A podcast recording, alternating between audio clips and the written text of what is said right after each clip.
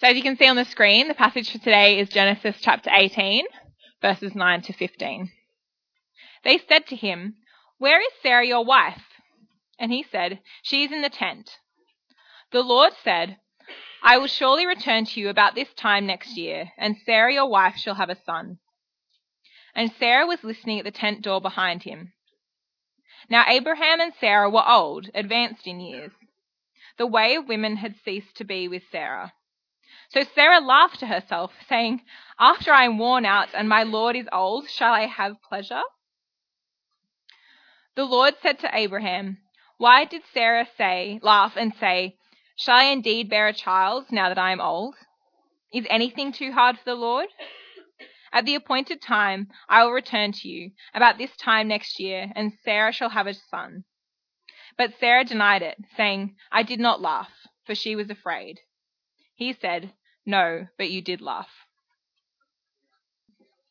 Uh, I do hope that uh, some of you might choose to come to annual conference. I'm hoping you might might come along. Um, I have been. I worked out this is my 20th annual conference that I'm going to this year. I went to six as a student. Uh, I went to three as a Howie. Um, I had to sort of do extra time as a Howie because I was a slow learner. So I did three as a Howie, and then uh, I've this will be my 11th as a senior staff worker. In fact, last year being my 10th year at annual conference as senior staff worker, some of the staff got me a special scarf to mark sort of 10 years of annual conference as a senior staff worker, and they listed all the different annual conferences I've been at. So, in order to try to encourage you to go to annual conference, I'm going to wear my scarf, my Ancon scarf, so that you can keep going subliminally. Oh, I should go to annual conference. I don't know why. I should go. You should go because annual conference is awesome. Um, I mean, it is perishingly cold at Merroo, this campsite we go. It is freezing. Like you've got to bring lots of clothing. And the food, frankly, is a bit, yeah. But, but the time together in God's Word is fantastic. It really is. I speak to lots of graduates who've left Sydney Uni and left the EU, and one of the things they almost always say to me is, oh, I've just, I sort of, I realise now how precious annual conference was to be able to spend a week together with God's people digging into His Word. Like now that I'm a worker and I've only got a few weeks holiday, I just, I just don't have those sort of opportunities like I had when I was a student. So please listen to your future self and make sure you take hold of this opportunity. It really is a great week. And if, like me, the first, I still remember the first time I went, I remember sitting in an EU public meeting like this at the end of semester thinking, oh, I don't know, should I go? I didn't know, I didn't know anyone else who was going. And I just thought, oh, it's going to feel awkward. And then uh, someone else said to me, oh, are you going to go to annual conference? I said, oh, don't know. What are you going to do? And this person said, oh, I think I'll go. And I thought, oh well, if they're going to go, then okay, I'll go. Like I was on the I was on the edge of whether going or not. So if that's you, I have a solution for you. If you're thinking, who's going to be my friend? Who's going to talk to me? I will talk to you. I will talk to you. Just come and find me. Sit down with me. Because one of the bizarre things is because I give some of the talks at annual conference, people don't want to speak to me like I'm so I'm just sort of walking around, you know, no friends. So just come and, I don't care anymore because I'm old, but you just come, come and speak with me and I, I will, we will have breakfast or lunch together. It'll be lovely. It'll be great. Anyway, I will be your friend, okay? So you've got no excuses not to come. It's really an awesome week. Here's my question for you today as we turn to God's Word. My question is, what do you believe in? What do you believe in? Apart from giving me a religious answer, apart from saying I believe in God or I believe in the Lord Jesus Christ, I'm assuming you believe in other stuff too, right? What do you believe in? Tell me what you believe in. Call it out. What do you believe in? Sorry? The sun. You believe in the sun. You believe there is a sun? You be, ah no okay I believe that the sun will rise tomorrow, all things being equal. Yeah. You believe in your friends.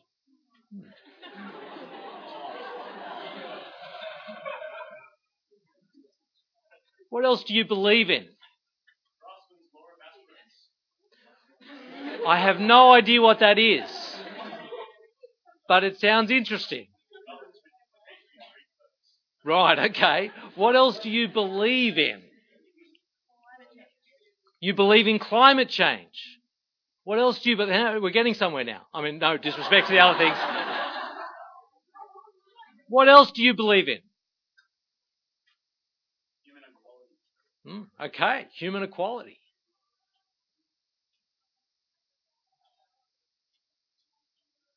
My follow up question, and I'm sure there's many other things you believe in, my follow up question is what do your beliefs cost you? See, if you believe in democracy, what it costs you is an eight week federal election campaign. That's what it costs you, right? If you believe in universal health care through the Medicare system, is a good thing then what that costs you is paying the Medicare levy. If you believe in education should be subsidised for those at you know, tertiary institutions, then what that costs you is paying taxes for the rest of your life. Your beliefs will cost you things.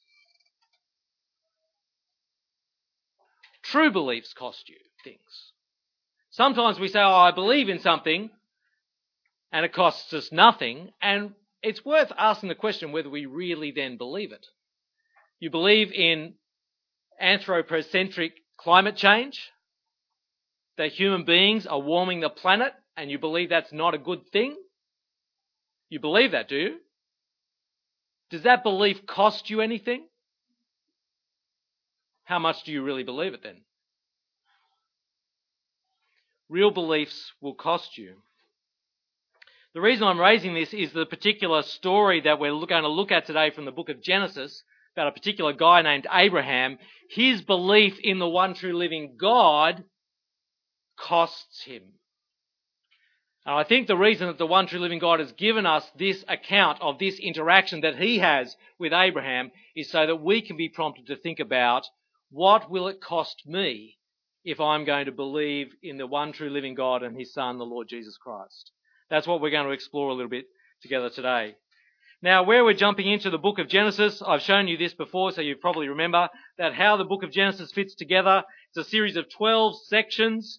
There's the opening section in chapter 1 of the, the uh, creation of the heavens and the earth, and then the rest of the sections all have this heading. These are the generations of X, Y, Z. Uh, we're jumping into, I think it's the seventh section, the, these are the generations of Terah. He was the father of Abraham, and it, uh, it focuses on Abraham rather than Terah. But uh, it's quite a long section, and we've spent two weeks, last week and this week, looking at some of the things out of this section. You might remember last week that I said it starts with the Lord, the one true living God, making a promise to Abraham, a promise that he would be taken to a land, a promise that Abraham would become a great nation, and the promise that the Lord would give him a great name, such that all the nations of the world are going to be blessed through him. That was the promise that launches really this whole section of the book of Genesis, these stories about Abraham. The rest of this section from Genesis 12 through to 25 is really about the one true living God demonstrating his commitment to that promise that he's already made by clarifying the promise, confirming the promise, and protecting the promise against various sorts of threats.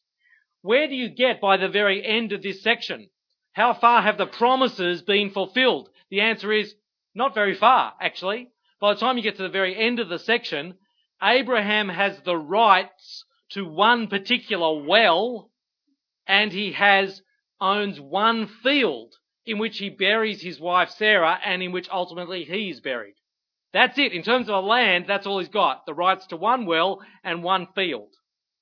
What about in terms of becoming a great nation? Well, by the end of this whole section, he's had a son, Isaac, who manages to find a wife, Rebecca, and they've had no, but they've had no kids yet. In fact, as you'll read on, turns out that Rebecca is barren, not able to have kids initially.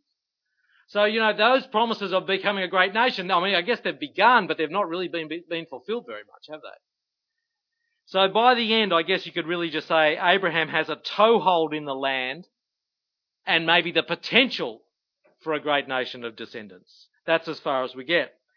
But uh, the story really in this whole section about Abram is it's really about the one true living God who makes the promise rather than about Abraham. And it's through Ab- through his interactions with Abraham that the Lord reveals his character and he reveals his purposes for the world. That's really the main feature of this whole section, indeed, the whole of the book of Genesis. However, Abraham is held up for us in light of the rest of the Bible. He's held up for us as an example of how to respond to this one true living God who makes promises. The way you respond is by trust, by faith. Abraham's held up as a bit of an example. And we're going to see that today as we see what it costs Abraham to believe in this God. Now we're going to do it by looking in particular at Genesis chapter 22, which is not the chapter we just had read out, uh, because in order to understand Genesis 22, you've got to get a bit of the backstory.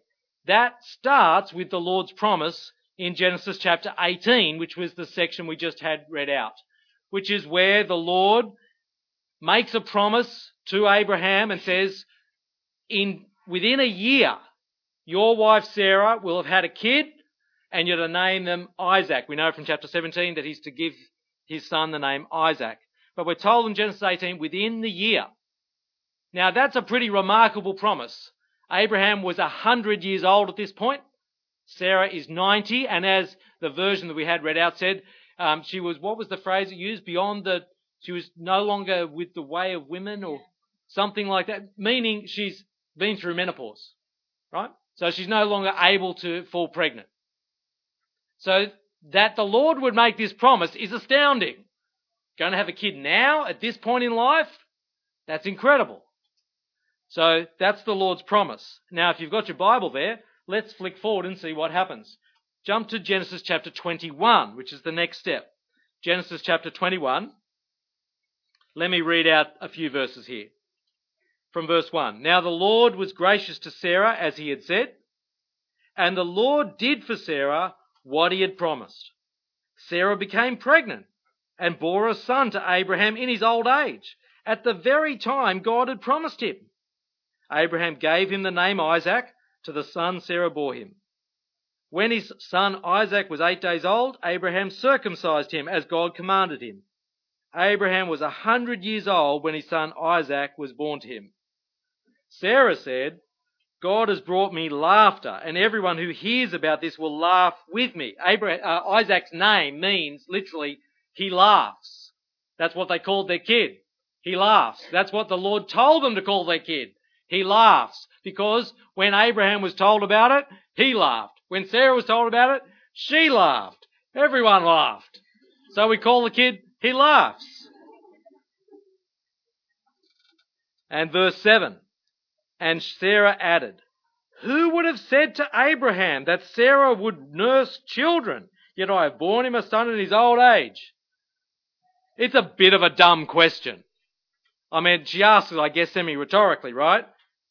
Who would have said to Abraham that Sarah would nurse children? Who did say it to Sarah?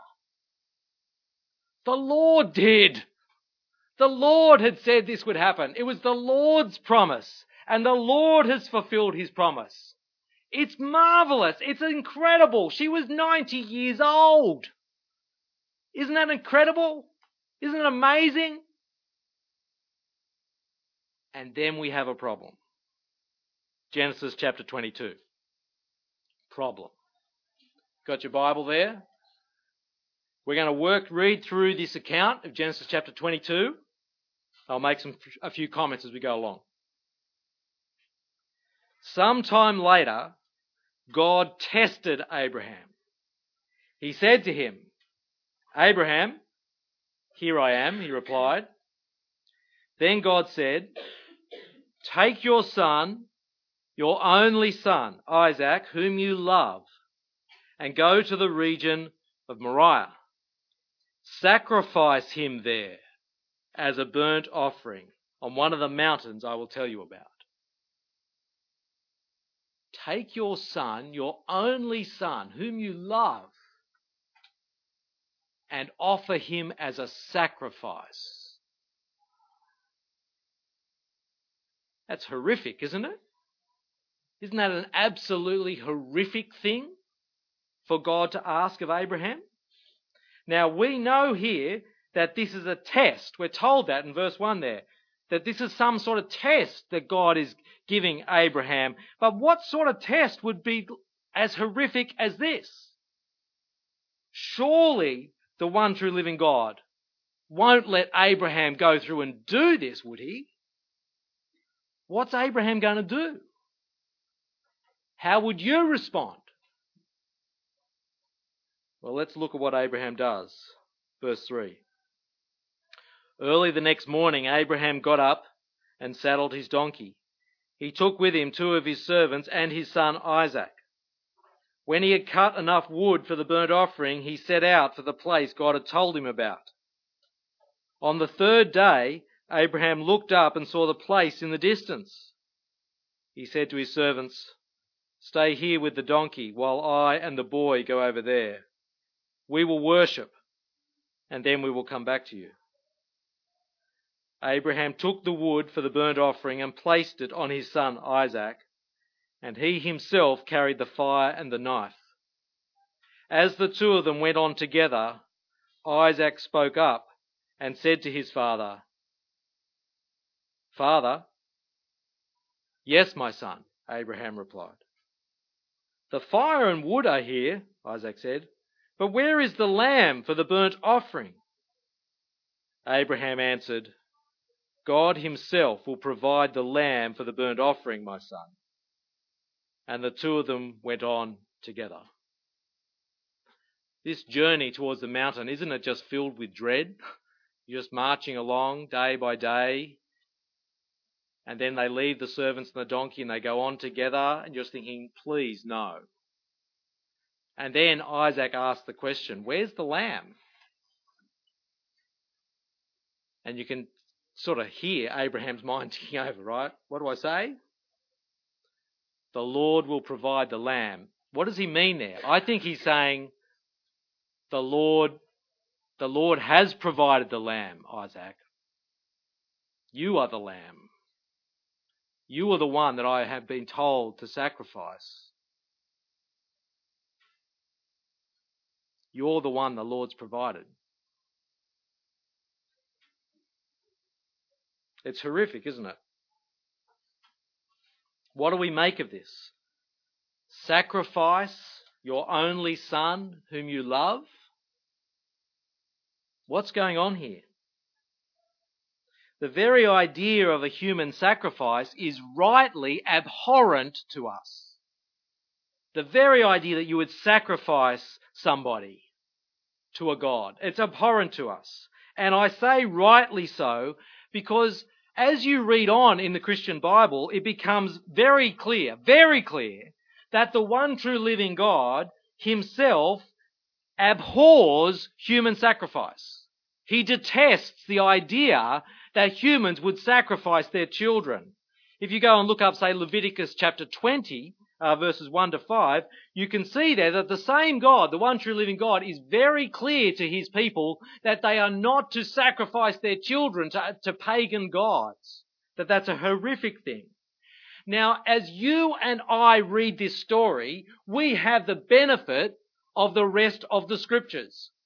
So we can read this story in the light of later revelation. We read it in the light of Leviticus chapter 20 and we go, hang on, we know the one true living God does not let his people sacrifice their kids. We know that that's his character. So when we come back and read this, we go, God tested Abraham. We go, oh, so we know, we know that the one true living God is not going to let Abraham go through with this. Because we've got the later revelation. We know that it's a, just a test, that he won't let him go through with it. And in fact, the very first readers of this story, given that it was probably put together in the times of Moses, and Moses was one of the ones who helped put together Leviticus chapter 20 as well, the very first readers of this story would also have known that this was just a test, that God, the one true living God, would not let Abraham go through with this. We know those things. They knew those things, but Abraham did not. It might not have occurred to you that you know more about the one true living God than Abraham did. You're thinking, but Abraham had these amazing promises made to him, etc., etc. Yeah, but you're on the other side of God's ultimate revelation in the Lord Jesus Christ. You know far more about God's character and purposes than Abraham did. Abraham was much more in the dark. He knew what the Lord had revealed to him, but it was nowhere near as much as you or I know, or even people in the days of Moses. So for Abraham, it was a real test. He didn't know why the Lord was asking him to do this thing. He didn't know that it was against the very character of God himself to let someone go through with this. He didn't know. So it was a test for him. And here he is moving forward in obedience. So let's then pick up the story again, this time verse 9. When they reached the place God had told him about, Abraham built an altar there and arranged the wood on it. He bound his son Isaac and laid him on the altar on top of the wood. Then he reached out his hand and took the knife to slay his son. But the angel of the Lord called out to him from heaven, Abraham, Abraham! Here I am, he replied. Do not lay a hand on the boy, he said. Do not do anything to him. This is the sort of, you know, stop where you are, put down the weapon, step back slowly, step back slowly. Do not do anything to harm this child. Don't do anything. I mean, the relief surely is palpable at that point. Going, yes, thank you, Lord. Don't do anything to harm this child. And then you can see the conclusion, jumping in halfway through verse 12. Now I know that you fear God because you have not withheld from me your son, your only son. It seems that Abraham somehow has passed the test. He's passed the test. The test was whether he was going to let his affection for Isaac, his only son who he loved, was he going to put that above obeying God who'd provided his son? Who was going to be utmost in his affections? Isaac or the Lord who'd blessed him with Isaac? Who was going to be utmost in his affections? That was the test, it seems. The Lord, I guess, if you like, pointed to the thing in Isaac's, in Abraham's life that he held on to most dearly. The object of his highest affection, if you like. And the Lord said to Abraham, What about him? What about that? If I asked you to give that up, would you do that? And somehow Abraham, under the strength that God provided, passed the test. Well, then you can see what happens next, verse 13. Abraham looked up, and there in the thicket he saw a ram caught by its horns he went over and took the ram and sacrificed it as a burnt offering instead of his son. So Abraham called the place, the Lord will provide. It's a pretty good name. I mean, that's what Abraham said along the way when Isaac had asked him, where's the lamb going to come from? He said, the Lord will provide. They got up there, bit of dicey moment up on top of the mountain there, but hey, the Lord provided a ram. When Isaac says, you can imagine to Abraham, so, Dad, what do we call this place? Let's call it the Lord will provide, because that's been my experience at this place, right? The Lord will provide. Let's call it that. And in fact, you can see, and to this day, it said, on the mountain of the Lord it will be provided. The angel of the Lord then called to Abraham from heaven a second time and said, I swear by myself, declares the Lord, that because you have done this and have not withheld your son, your only son, I will surely bless you and make your descendants as numerous as the stars in the sky and as the sand on the seashore. Your descendants will take possession of the cities of their enemies, and through your offspring all nations on earth will be blessed because you have obeyed me. That is what the Lord does is he reiterates the promise that he'd made. The promise he made back in chapter 12 that he confirmed by covenant in chapter 15 that he gave, of which he gave the sign of circumcision in chapter 17. He confirms that covenant And he in, uh, just adds to it this time that he, he sort of swears an oath that I will certainly do this by my own name. He adds sort of an oath as another way of confirming that he will indeed see this promise through. And then verse 19, the conclusion, Abraham returned to his servants. They set off together for Beersheba, and Abraham stayed in Beersheba and probably needed to have a long lie down after that whole incident. What do we make of this account in the time we've got left? What do we make of this? Three things. First of all, this is a horrifying test. A horrifying test. As I said before, the Lord, we know from the rest of the Christian scriptures, the Lord abhors it, the very idea of his people sacrificing their children. It should never be countenanced. It should never be entertained, even for a moment. In fact, if you look up Jeremiah chapter 32, verse 35, the Lord talks in that chapter about how within his own people, the people of Israel and Judah, some of his people were sacrificing their children to the god Molech. And the Lord says there, He says, it did not even enter my mind that my people would ever do such a thing. It has never even occurred to the Lord that, that his people would do such things. So it's right that we abhor such an idea that we sacrifice our children because the Lord abhors it. The Lord has never countenanced as something to actually be done by his people. And God had no intention, therefore, of letting Abraham carry through with it. Abraham admittedly didn't know any better because he wasn't blessed with the sort of understanding of God that we've been blessed with through the later revelation. But we know that God would never have let him go through with such an action. So that's the first thing. It is a horrifying test. But you might then ask, well, hang on though. If the Lord abhors sort of the sacrifice of children, if you understand the Christian message about the Lord Jesus, what do you make of the death of Jesus then? Doesn't, doesn't in some way God do the very thing that he tells Abraham not to do in the end? Does God sacrifice children? Does he sacrifice his child? Now, you've got to be careful here. I think there's two things to draw uh, your attention to so that you don't get these confused. The first thing to say is, who is the person Jesus who dies on the cross? We know from the New Testament that Jesus is God the eternal Son himself become a human being. This is actually God taking, becoming the sacrifice himself.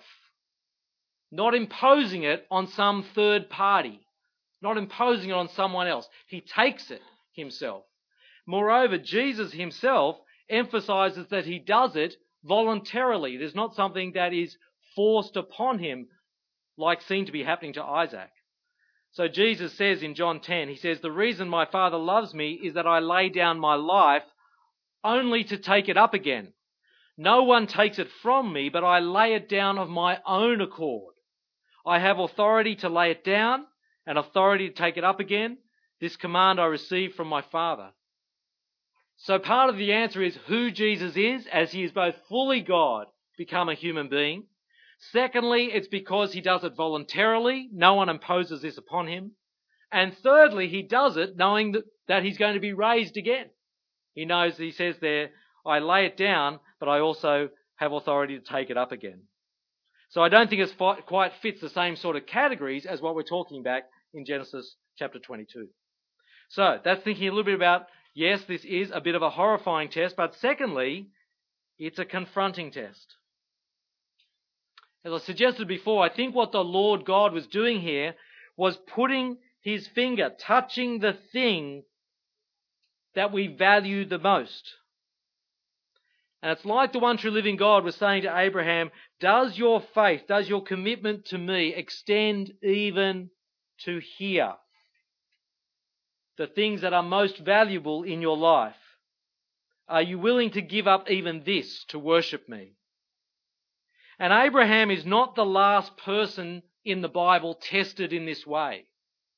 In fact, when God the Son does come amongst us as the man Jesus Christ, he repeatedly puts out challenges that similarly test people by putting his finger, a divine finger, on people's beliefs and saying, what will this belief, if it's going to be genuine, what's it going to cost you?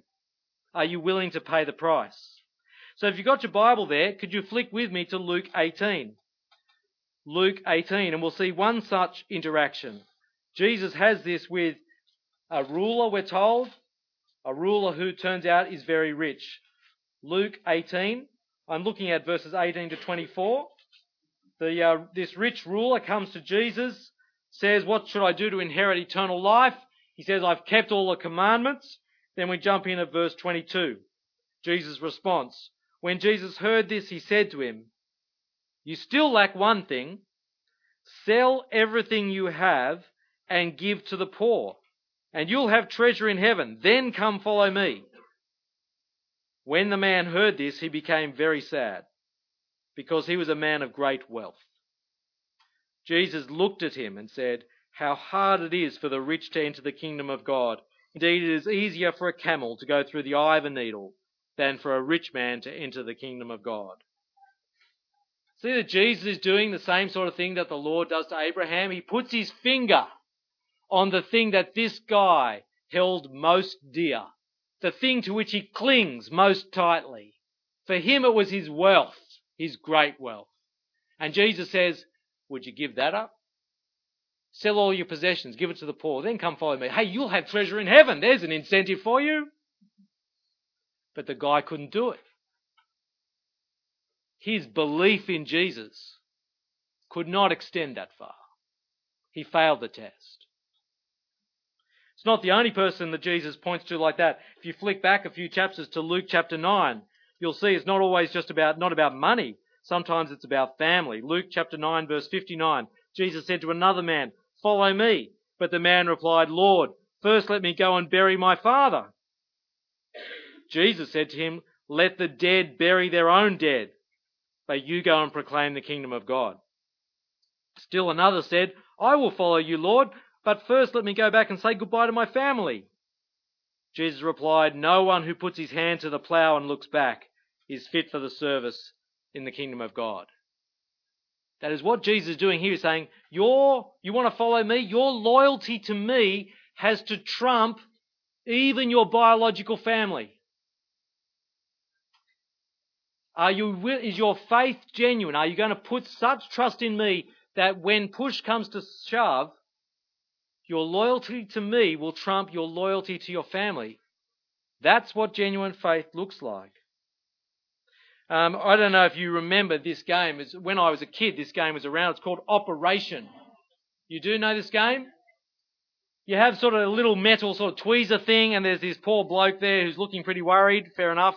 And he's got all bits and pieces inside the body that on the board game you have to then get the tweezers and pull out the pieces without touching the sides because um, if you touch the side of the hole that the piece comes out of, the alarm goes off, and you know something. It's apparently based on real life operations. That's what this is what it's like. No, I don't know about that, but um, I feel like what the one true living God is doing with Abraham and what you see Jesus doing with these people, it's a bit like the game of operation, isn't it? The one true living God sticks his finger in and points to something that you hold most dear and says, you want to believe in me? You want to follow me? Then how about this? It's going to mean that you might have to give up this. And the question is will you let the Lord take that? Or will you set your alarms off? No, no, no. Anything, Lord. I mean, I want to follow you, Jesus, but just no, don't touch that. I don't know what it is for you, whether it's family expectations, you just don't want to disappoint your parents. Maybe it's personal aspirations. Yeah, I want to follow Jesus, but I really, really, I, I really want, you know, a successful career. I really want to travel. I really just want to enjoy my life. Like, I know I give up everything for Jesus, but I just want to hold on to comfort, pleasure, career, money. I don't want to give up that relationship. I, I know I shouldn't be sleeping with that person, but I don't want to give that up. Maybe it's you don't want to give up a, a bitterness, a grudge against someone who's genuinely done you wrong. And yes, I know, Lord, I should forgive them, but I don't want to forgive them. I want to hold on to that and bear that grudge. Maybe it's your political beliefs that you're not willing to sacrifice to the Lord. Maybe it's your philosophical commitments that you're not willing to sacrifice to the Lord. Maybe it's your views on the economy or your views on relationships and sexuality. What, what are you not willing to give up, to sacrifice, to submit to the Lord? Ultimately, you see, it's about whether you're going to let the one true living God be your God. Is Jesus really going to be Lord of every part of your life? Because, like Abraham, a right response to the one true living God, a right response is faith, trust, obedience, even when it costs us a lot, even when it costs us everything. Now, there's a lot more that could be said, which I don't have time to do. There's a, you know, there's a whole fact that the New Testament holds up Abraham's example of faith from this test as something that should be pondered by us as followers of the Lord Jesus. In particular, you might chase up these two passages. You could just jot it down. Hebrews chapter 11 verses 17 to 19 communicates that in reflecting on Abraham and his interaction with Isaac, that genuine faith trusts God's promises even in the dark, even when you can't see how God's going to keep his promise. God had promised that, that Abraham would have descendants through Isaac, but then he calls him to kill Isaac. So how's God going to keep the promise? But Abraham moved forward, even in the dark, to trust that promise. That's what genuine faith looks like. And James chapter 2 verses 20 to 24 makes a point from this same episode that genuine faith always shows itself in action or as the reformers put it, it's faith alone that saves, but the faith, uh, the faith that saves is never alone. It's always accompanied by action, by deeds that flow out of that genuine faith, which you can see in way, the way Abraham trusted the Lord. I need to end there, but I do hope that as you move forward, trusting in the Lord Jesus, that your faith will be shown to be genuine that no matter what it costs, you will trust the God who makes promises to you in the Lord Jesus Christ.